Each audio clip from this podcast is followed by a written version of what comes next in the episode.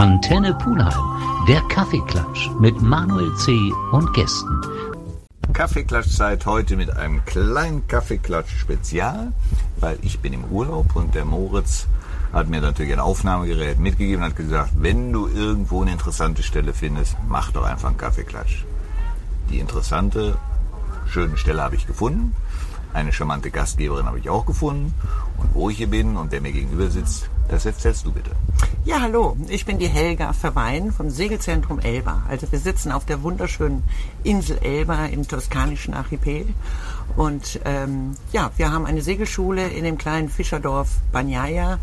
Wir machen das Ganze mit unserer Familie zusammen, haben also sozusagen einen Tourismusbetrieb unter dem Motto Segeln, also bewegen im Urlaub, Action und Spaß haben. Und das machen wir mit der ganzen Familie zusammen und äh, ja, sind begeisterte Segler und freuen uns auf jeden das. Urlaub. Genau. Ja. Gut, Banaya, sag ich mal, hat noch nicht jeder gehört, Elba schon eher. Ich habe schon oft gehört, dass die Leute Elba gar nicht zuordnen können, weil sie meinen, das wäre französisch, weil der Herr Napoleon hier mal war. Aber es ist natürlich eine italienische Insel. Wie ist so ungefähr die Streckenführung, wenn wir mit dem Auto nach der Schweiz hinkommen? Erst Milano, dann Also es geht eigentlich super mit dem Auto, weil auch die Strecke wunderschön ist. Also wir fahren natürlich auch immer noch wieder in unsere Heimat nach Köln. Und die Strecke ist, man muss so ungefähr 14 Stunden, 13, 14 Stunden kalkulieren, dann hat man auch schöne Pausen. Oder man macht einen Stopp zwischendurch. Wir fahren also in der Regel von Köln, dann Basel, dann durch die Schweiz hindurch, Gotthard, dann Como über die Grenze, Milano, Parma, La Spezia, dann Livorno und dann sind wir in Piombino. Und dann am Hafen, da sieht man dann schon von weitem die Insel Elba, wobei Genau. sie gar nicht so weit weg ist. Man fährt also mit der Fähre eine Stunde mit äh, und das so ungefähr 20 Kilometer, oder? ja, ja, genau. Und äh, man kann das Auto mitnehmen, das ist super. Wenn man zu Fuß auf die Insel äh, will, dann kann man eine Fähre nehmen, die eben keine Autos befördert und die fahren immer ein bisschen schneller. Da ist man dann in einer halben Stunde da. Aber es ist schon wirklich eine angenehme Reise auch. Ist nicht dramatisch. Die habe ich auch gehabt und jetzt sitzen wir hier schön bei einem kleinen Getränk und bei fast Sonnenuntergang. Und wie es nachher weitergeht, warum es euch hier niedergelassen hat und was es hier alles zu erzählen gibt, das erfahren wir nach der nächsten Pause.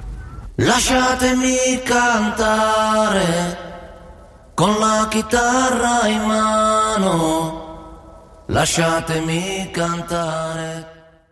Ich sitze hier beim Kaffeeklatsch in der Schaltzentrale des Segelzentrum Elba. Mir gegenüber sitzt die Helga. Du hast eben kurz erwähnt, wie man hier so hinkommt. Äh, Flugplatz haben wir hier zwar einen kleinen auf Elba, aber der wird nicht angeflogen, oder? Nein, der wird nicht angeflogen, weil der einfach zu klein ist. Da können keine großen Maschinen landen. Aber der Flugplatz in Pisa ist super. Und äh, da landen eben auch die ähm, Firmen wie Eurowings und Ryanair und sowas alles. Das ist sprich sehr günstig. Und dann kann man entscheiden, ob man mit der Bahn weiterfährt. Das ist sehr unkompliziert. Oder man hat, äh, bucht vorher einen Shuttle und äh, fährt dann nach Elba. Also man kommt hier leicht hin. Nochmal zu dem Flughafen. War das nicht gewollt, dass der größer gebaut wird oder gibt es hier gar keinen Platz für einen größeren? Da ist kein Platz. Das geht wirklich nicht. Also ähm, man hat versucht oder immer mal wieder Pläne, ob man irgendwie eine Landebahn noch ins Meer bauen könnte. Aber das würde wirklich äh, so ein, die Insel sowas von verändern. Und außerdem sind wir Naturpark. Das ist alles nicht so einfach zu verwirklichen. Und äh, von daher, es Ja. muss auch nicht sein. Ist Also, nicht nötig. Die Fähren fahren ja wirklich regelmäßig. Genau. Alle halbe Stunde und wenn richtig Hochsaison ist, geht es auch noch, noch mal einen Tacken dann, schneller. Gell? Dann fahren die nur noch hin und her. Da achten die gar nicht mehr auf Zeiten. Genau. So. Jetzt habe ich äh, bei meinem kleinen Rundgang hier durchs Dorf in der Bar hier vor Ort gesehen, da hängt ein uraltes Bild. Ich weiß gar nicht, ob es wirklich so uralt ist, aber es ist auch alt gemacht. Das zeigt Banaya vor wie viele Jahren? Ja, das war 1951 hier in Banyaya. Das ist ein tolles Bild. Da wurde ein großes Schiff zu Wasser gelassen und man sieht auch einfach, dass ganz wenige Häuser nur existierten. Übrigens, unser Haus existierte schon, in dem wir wohnen, die Villa Marmori. Das ist eines der ältesten Häuser hier in Banyaya.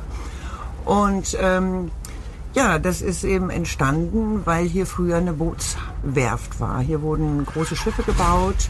Das waren so Lastenkähne aus Holz. Und da gibt es direkt am Wasser eine Bootshalle oder eine Werft. Und äh, die jetzt heute eben zu uns gehört. Und dort stehen unsere schnellen Boote. Dort machen wir viele Veranstaltungen und sowas. Und diese Bootswerft, ähm, die war eben Äh, davor eine Kalkbrennerei. In, in der Bootswerft gibt es große alte Brennöfen, die stehen unter Denkmalschutz, sind wunderschön weil es da früher eben einen Steinbruch gab und so. Da wurde also richtig hier äh, Kalk gebrannt und der Kies vom Strand abgefahren. Also ein kleiner Baumarkt war das Dorf. Ne? Es war wirklich hier kaum Häuser zu sehen und wenn man jetzt ja, 70 Jahre danach hier über die Piazza geht, dann sieht man schon, es ist eigentlich alles da, was eine Infrastruktur braucht. Das ist alles letztendlich nacheinander entstanden durch auch die Segelschule? Richtig, richtig. Na, also es ist äh, natürlich in den 60er Jahren hat es begonnen, dass so Ländereien verkauft wurden, dass einige ihre Bauernhöfe verkauft haben und da so kleine Apartmentanlagen und sowas oder Einzelhäuser entstanden sind. Aber es ist wirklich durch die Segelschule dann auch so ein kontinuierlicher Tourismus nach Banyaya gekommen, so dass dadurch dann natürlich auch mehr entstanden ist. Ne? Also Wohnanlagen, die Residenz San Anna, super mit Tiefgaragen und Pool und so.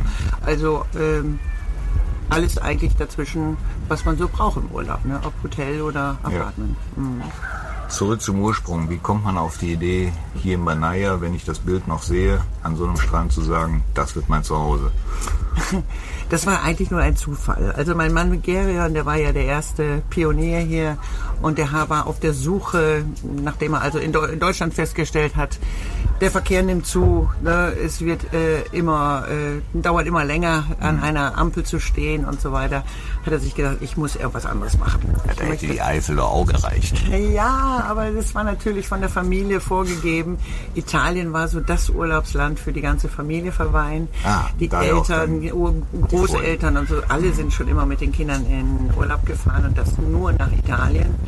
Und der äh, Geren hat sogar als kleiner Junge mal am Campingplatz in einer Kaffeebar gearbeitet und so.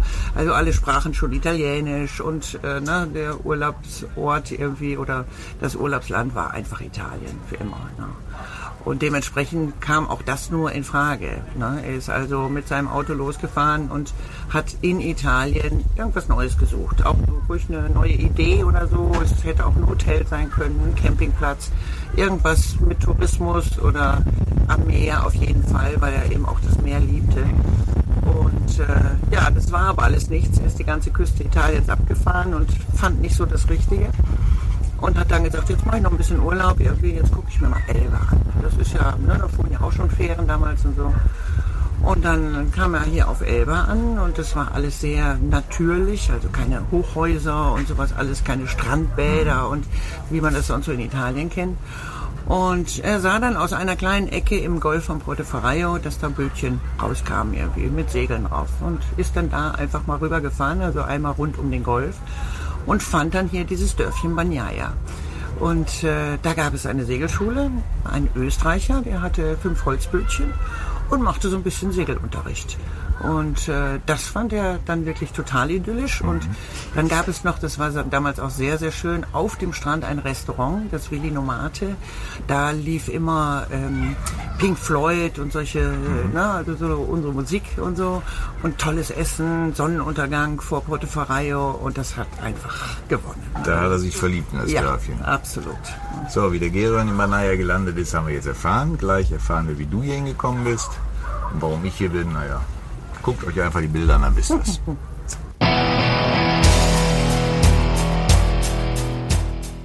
Kaffeeklatsch im Paradies von Elba, in dem kleinen Dörfchen Banaya. Ich sitze hier mit der Helga draußen auf der Terrasse, da ja auch die Nebengeräusche vom Moped über das Meer, über badende Leute, sollten sie stören, trägt eher zur schönen Atmosphäre vielleicht bei, solange man uns noch versteht. Helga, du hast eben erzählt, wie dein Mann der Gerin hier gelandet ist. Das war aber noch lange nicht die Zeit, wo du hier gelandet bist. Genau. Ich bin circa zehn Jahre später gekommen. Und zwar war es so, dass ich bei einem Verband tätig war, und zwar dem Verband Deutscher Sportbootschulen. Das war damals ein sehr wichtiger Verein, um überhaupt so Lehrmaterial für Segelausbildung herzustellen, äh, Segelunterricht, mhm. äh, all diese Dinge haben wir gemacht und hatten da im Grunde die Segelschulen, die natürlich auch unser Material brauchten und die ganzen Seminare und sowas alles. Und das war ein toller Job und äh, wir haben also äh, jedes Jahr Ausstellungen gemacht gemacht in äh, verschiedensten, bei verschiedensten äh, Bootshows und da waren wir immer in Düsseldorf. Die große da, Boot. Die große Boot. Und ähm, da kamen natürlich auch immer viele Schulen, die dann bei uns Mitglied werden wollten, die Fragen hatten, Einzelgäste, die Ausbildungsfragen hatten und so.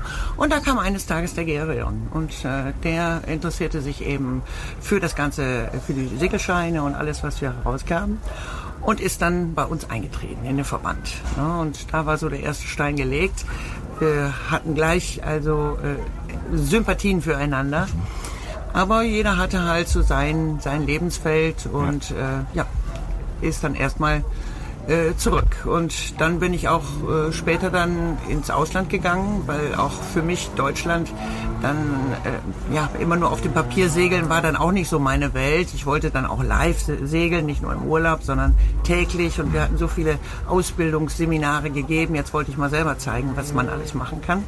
Und bin dann ins Ausland gegangen. Ne? Und ähm, da habe ich dann in verschiedenen Ländern gearbeitet, zum Schluss halt in der Türkei und Spanien. Und äh, ja, und in Spanien kam dann, äh, wir waren natürlich immer wieder auf den Bootsmessen, haben uns getroffen und in Spanien ist dann so der Funke übergesprungen und dann habe ich gesagt, okay, jetzt komme ich mit nach Elba. Wie schön. Also du warst dann auch immer bei Segelschulen und hast dann quasi Ja. das auch angewandt, Ja. was sonst für dich immer nur Theorie war. Genau, genau. Der Gero hat dich verfolgt, oder? Wenn er euch in Spanien getroffen Ja, hat, muss ja, er dich verfolgt haben. Aber wir hatten schon immer einen guten Ta- Kontakt zueinander. Das war schon großartig und äh, wir wussten einfach, dass wir füreinander geschaffen sind. Ach, wie schön. Du bist auf einer paradiesischen Insel. Die Sonne geht langsam unter. und Vor dir steht ein kleines, nettes Getränk. Dir gegenüber eine fröhliche Erzählerin und dann noch so eine Geschichte. Normalerweise müsste man an der Stelle aufhören, aber das war ja quasi auch erst hier der Anfang für Banaya. Ja, Das heißt, wie viele Jahre später bist du dann hier gelandet? Zehn Jahre hast du zehn Jahre später. Mhm. Und da gab es dann hier schon was von der Segelschule. Da gab es ein paar Boote. Genau, da gab es äh, ja noch auch noch eine Menge Holzboote, so ein paar alte Jollen. Dann gab es so die erste Laserflotte, die hatte der Geron dazu gekauft und äh, Motorboote und jede Menge Yachten. Also da war der ganze Trend so ein bisschen mehr auch ri- Richtung Yachtsegeln und so. Aber eben, wir hatten unsere Station bei uns im Haus, also die Villa Marmori auf dem Strand und nichts weiter. Die ne? habt ihr seit wann? Ab dem Tag, als der Geron nach Banyaya kam, ist er hier eingezogen und hat das Haus nie wieder verlassen. Also das, das war dann auch frei, das konnte er dann seine Ja, das hat er gemietet viele Jahre Ja, toll. und dann langsam ging das dann irgendwie, dass es kaufen konnte. Mhm. Ja, toll. Erst mit mehreren und so, aber Ja, gut, dann ist Ja. natürlich klar, dass man hier nicht mehr weg ist. nein. Und dann äh, ja, ging, das, ging das los, als wir dann zusammen das machten. Das war natürlich, das hat uns einen Riesenspaß gemacht.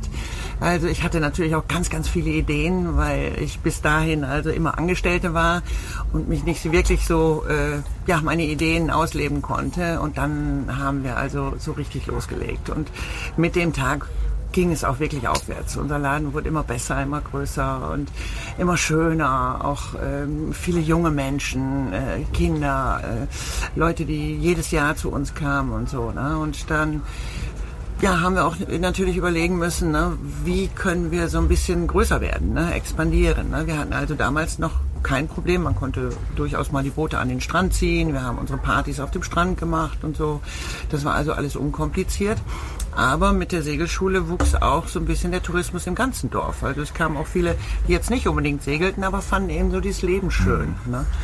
weil es wirklich eine eigene Dorfstruktur hat und äh, mit einem Supermarkt und kleinen Restaurants und Bars und sowas. Und äh, dann war diese Bootswerft, die war plötzlich frei und da war dann so eigentlich unsere Idee, Mensch, das wäre was. Ne? Und dann haben wir lange hin und her überlegt und haben also dann die Bootshalle gemietet und äh, haben die auch viele Jahre dann gehabt und äh, da dann eben unsere Feste, eine Küche, wir Wie haben viele dann Segler konntet ihr ja. zu der Zeit überhaupt versorgen? Also damals hatten wir immer so ähm, 80 Segler. Ja, Ne? schon ordentlich. Ne? Und äh, das können wir aber jetzt locker doppeln. Ne? Aber auch nicht so, dass es jetzt eine Segelfabrik ist oder so. Ne? Wir haben ganz viele einzelne Programme und Kurse und äh, das ist also wirklich toll, dass jede, ob jetzt die Kinder in verschiedenen Kursen sind und so. Ähm, man sieht eigentlich erst am, am Wochenende, am Freitag, wenn alle zur Party kommen, wer ist eigentlich alles da. Ne? Und äh, ansonsten verstreut sich das alles gut im Dorf und man lernt tolle Leute kennen. Kinder finden hier Freunde, die verabreden sich teilweise. Also die Jugendlichen, die heutzutage kann man ja mit E-Mail und SMS und so Kontakt halten. Und äh, da wird also schon vor dem Urlaub wird schon genau ausgemacht, wann und wo man sich abends am Strand trifft und noch eine Party macht und so. Das ist toll. Großartig. Aber wir müssen ein kleines Päuschen machen. Der liebe Moritz wird eine passende Musik dazu finden und dann geht es gleich schon weiter.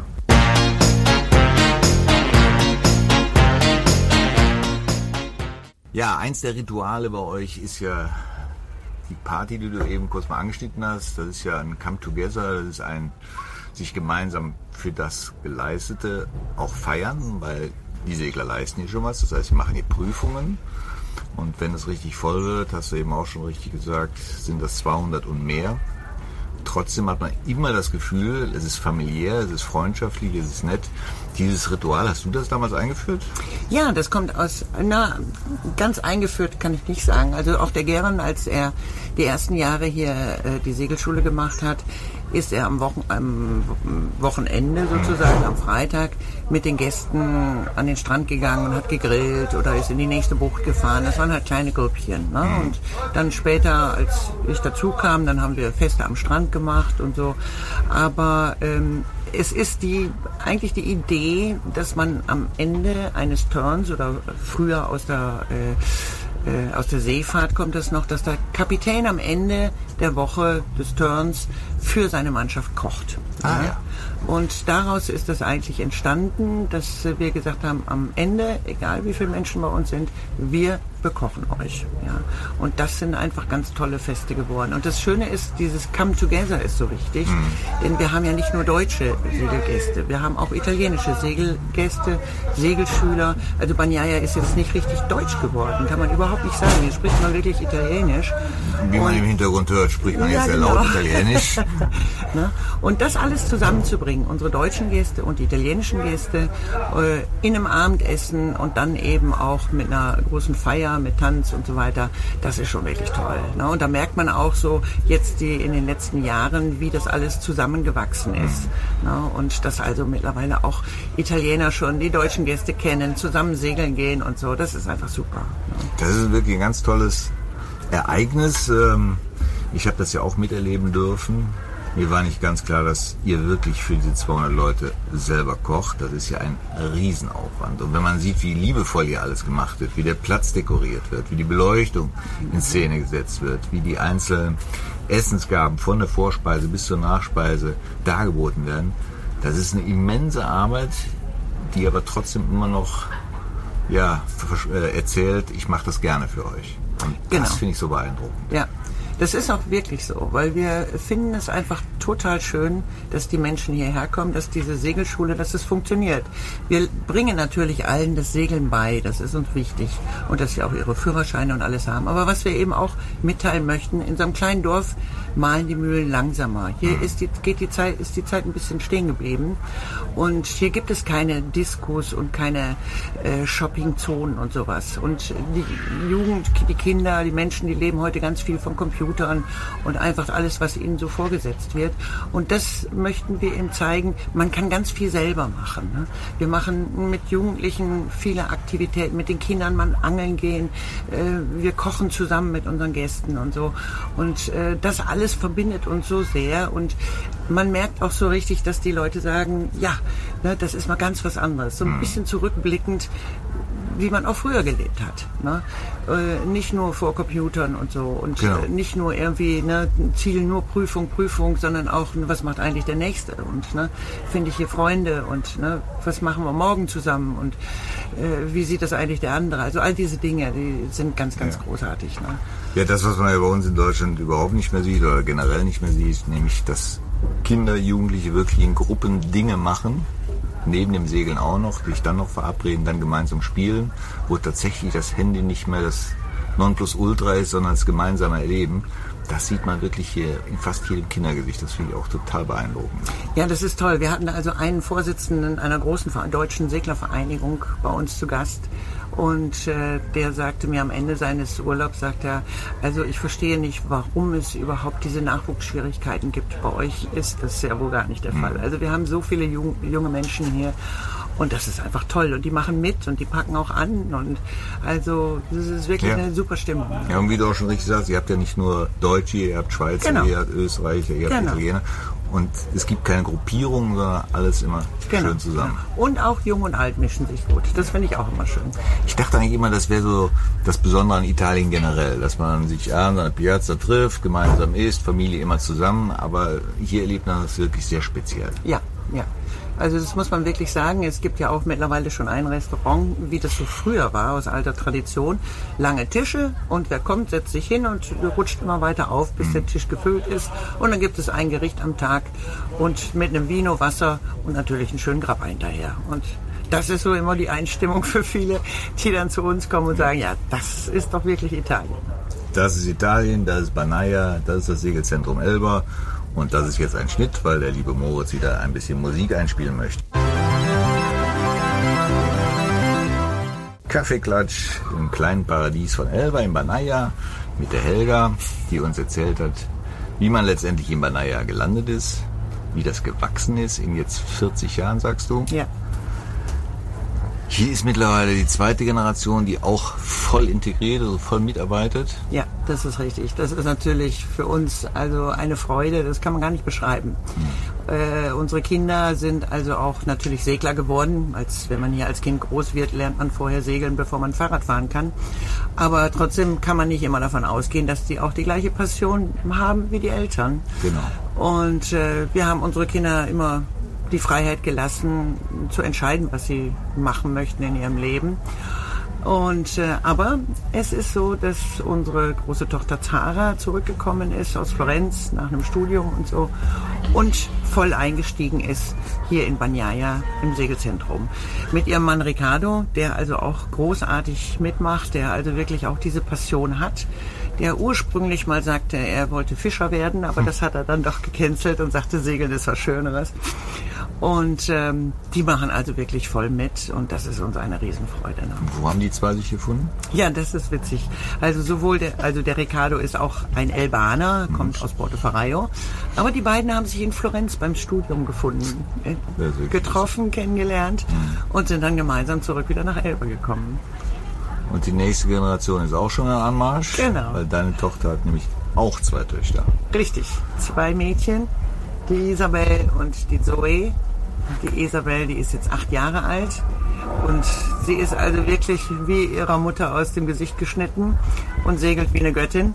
Ui. Da sind wir stolz, ja wirklich. Also vom Opti über Open Big und alle möglichen Boote segelt sie schon. Das ist übrigens auch eine ganz witzige Sache. Normalerweise, wenn man so ein kleines Baby hat, dann schaut man ja, dass die abends irgendwie in den Schlaf geschaukelt werden und man kennt das so aus der Stadt, dass man dann mit dem Auto Maxi-Cosi dann durch die Stadt fährt und dieses Geräusch des Autos bringt sie dann zum Schlafen. Wer macht das? Ja, ja, ja, ich kenne da viele.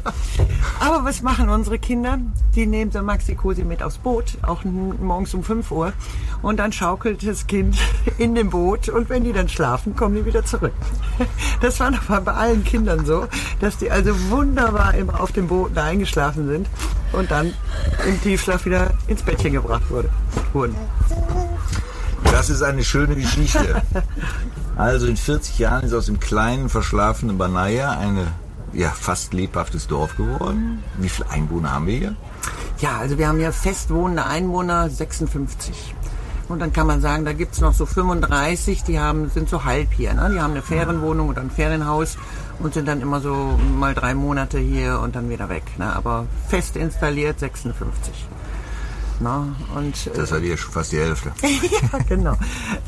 Ja, und da ist eben auch so eine Dorfgemeinschaft ganz, ganz wichtig. Ne? Ja. Ähm, Das Thema ist bei uns im Dorf, dass wir im Grunde geteilt sind. Dieses Dörfchen hat zwei Kommunen und ähm, das ist natürlich schwierig, wenn es wirklich auch um öffentliche Dinge geht. Ne? Wenn also die eine Kommune sagt, nein, wir sind nicht zuständig, die nächste sagt, ja, wir sind auch nicht zuständig.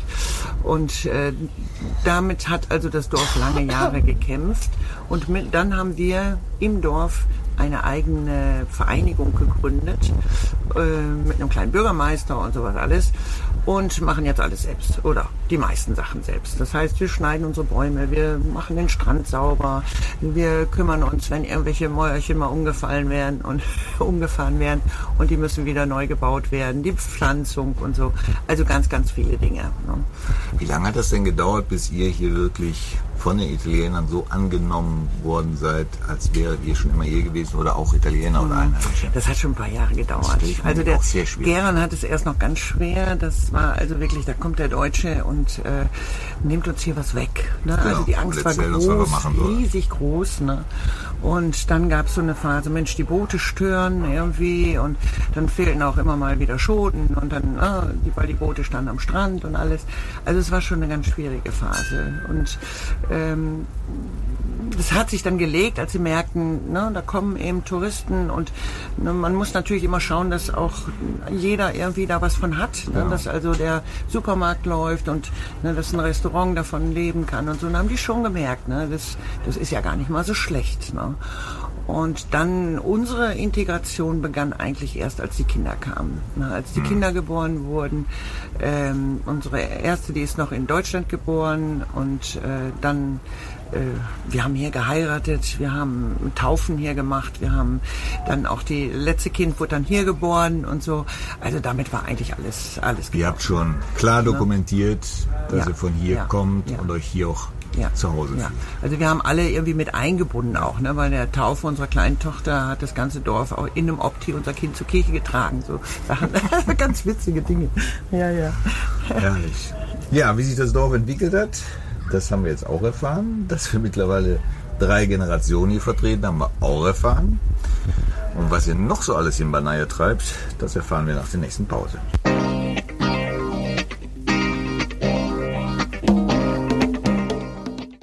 Kaffeeklatsch auf Elba, hätte ich auch nie gedacht, dass ich das mal erzählen würde. Wobei, ganz ehrlich, Kaffeeklatsch ist es hier nicht. Wir haben hier ein, ein schönes Getränk, Campari Spritz. Ich gebe es zu, ich stehe dazu. Helga, wir haben jetzt schon ganz schön viel erfahren, wie ihr hingekommen seid, was euch hier hält, wie wohl sich hier alle fühlen, wie toll ihr euch integriert habt. Und das ist etwas, was ich auch aus Vorgesprächen weiß. Ihr kümmert euch wirklich auch um Dinge, die euch eigentlich im weitesten Sinne nichts angehen würden, wenn ihr euch hinsetzen würdet und sagt, pass mal auf, das ist euer Problem. Aber ihr macht das ganz bewusst, ihr kümmert euch um Dinge, die das Dorf angeht, ihr kümmert euch um ein ganz aktuelles Problem, wie wir gestern erfahren durften. Ihr seid nämlich, beziehungsweise eure Palmen sind auch von diesem furchtbaren Rüsselkäfer angegriffen. Und das heißt eigentlich, wenn man so ein bisschen durch Spanien, Italien fährt, sieht man es rechts und links, Palmen kaputt, Palmen ohne Kopf. Die fressen nämlich diese Palmen auf. Und habt ihr auch letztendlich Initiative ergriffen. Oh ja, oh ja, wir waren also schockiert, als da dieser Käfer nach Elba kam. Ich meine, solange es einen nicht betrifft, ähm, kriegt man nicht unbedingt mit, was da wirklich Ja. läuft. Das ganze Mittelmeer ist zwar voll mit Palmen, aber ähm, ja, in dem Moment, wenn die große 120 Jahre alte Palme vor der Haustür plötzlich zusammenfällt, dann, dann sagt man sich, was ist das jetzt irgendwie? Und äh, uns ist es so gegangen. Und äh, das war für uns ein Riesenschock, weil wir haben rund ums Haus sehr viele Palmen und eben eine, wie gesagt, riesig hoch. Und die ist so die Tradition auch hier von der Villa Marmori. Und ähm, das hat uns dann dazu gebracht, dass wir uns informiert haben, bis zum Gehen nicht mehr, was eigentlich los ist und, und was mit diesem Käfer, äh, was der macht und, und wie das alles aussieht. Und dann sind wir, ähm, wir haben eben versucht, da eine Firma zu finden, die also damit schon Erfahrung hat und umgehen kann und so. Und sind auf eine spanische Firma gestoßen, weil die Spanier, die hatten da schon länger Probleme und ähm, haben dann äh, Lehrgänge gemacht, wie man die behandelt, ne, was gemacht werden muss ne, und äh, waren also ganz begeistert und haben dann einfach hier bei uns im Dorf damit begonnen. Ja, also erstmal um überhaupt die Palmen zu schützen, so Präventivsachen, das Impfungen jeden Monat und dann eben die Palmen, die also schon befallen waren, mit äh, Duschen von oben über einen, mit einem Hubwagen und so weiter, haben wir die alle behandelt. Wir sahen aber, dass auf der ganzen Insel Elba plötzlich die Palmen überall zusammenfielen. Und das hat uns total schockiert, weil keine Reaktion kam. Wir haben nicht gesehen, dass irgendwas passiert. Ja. Und außer dass die abgesägt wurden. Und dann äh, haben wir uns mit einem großen Infostand vor das Kommunalgebäude in Porto Ferraio gestellt und haben also überhaupt erstmal darauf aufmerksam gemacht und hatten auch sehr, sehr viele Zuhörer.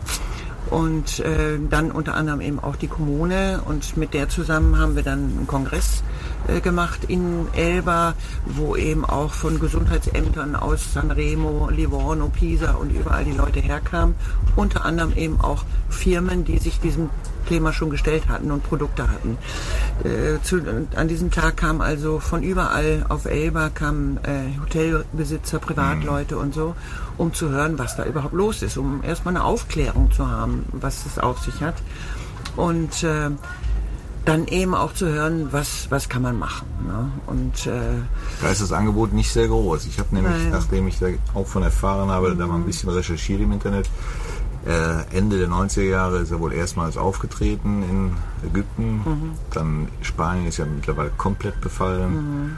Und das, äh, diese, dieser Käfer, dieser Rüsselkäfer ist ja so resistent gegen alles, dass da tatsächlich auch noch gar keine entscheidende Lösung gibt, oder? Man kann Doch. nur eindämmen oder Doch. kann man auch zerstören. Ja, gut, es müssten alle mitmachen. Ja. Das ist das Problem. Ne? Wenn nicht alle mitmachen, dann wird dieser Käfer überleben. Aber es gibt mittlerweile Produkte, die kann man impfen. Ja, das ist also nach Leonardo da Vinci, wie der das früher gemacht hat, bei den Bäumen, die krank waren. Da hat er Löcher reingebohrt in den Stamm und hat dann Arsen eingefüllt, um über das Lymphsystem dann sozusagen die Insekten oder äh, den Befall zu, zu lindern. Und das hat auch da hat er Erfolge gehabt.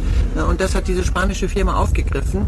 Und zwar nicht für den Fall, dass eine Palme schon besiedelt ist mit dem Käfer, sondern einfach schon im Vorfeld, dass also gar nicht erst die Käfer kommen können. Und das haben wir auch gemerkt, das hilft. Das ist wirklich super.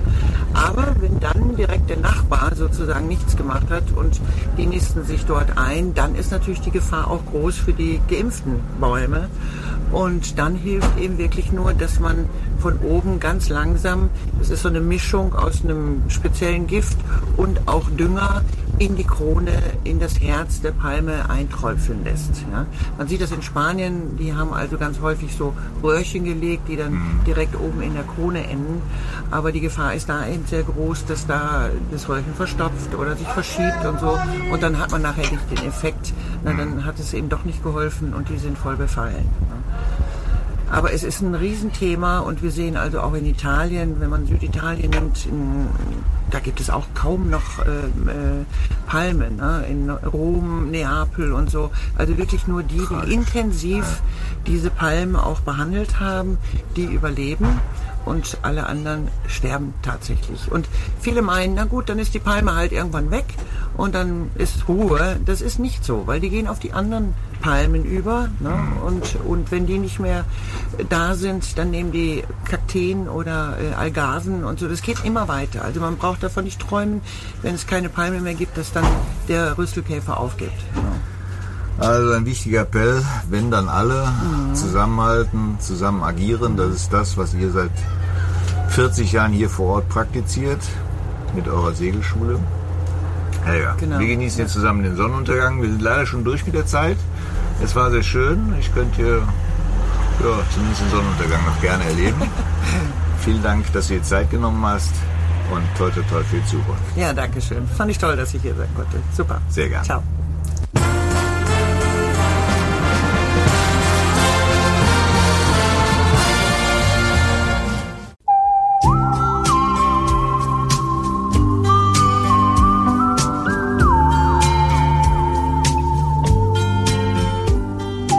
Antenne Pulheim. Der Kaffeeklatsch mit Manuel C. und Gästen.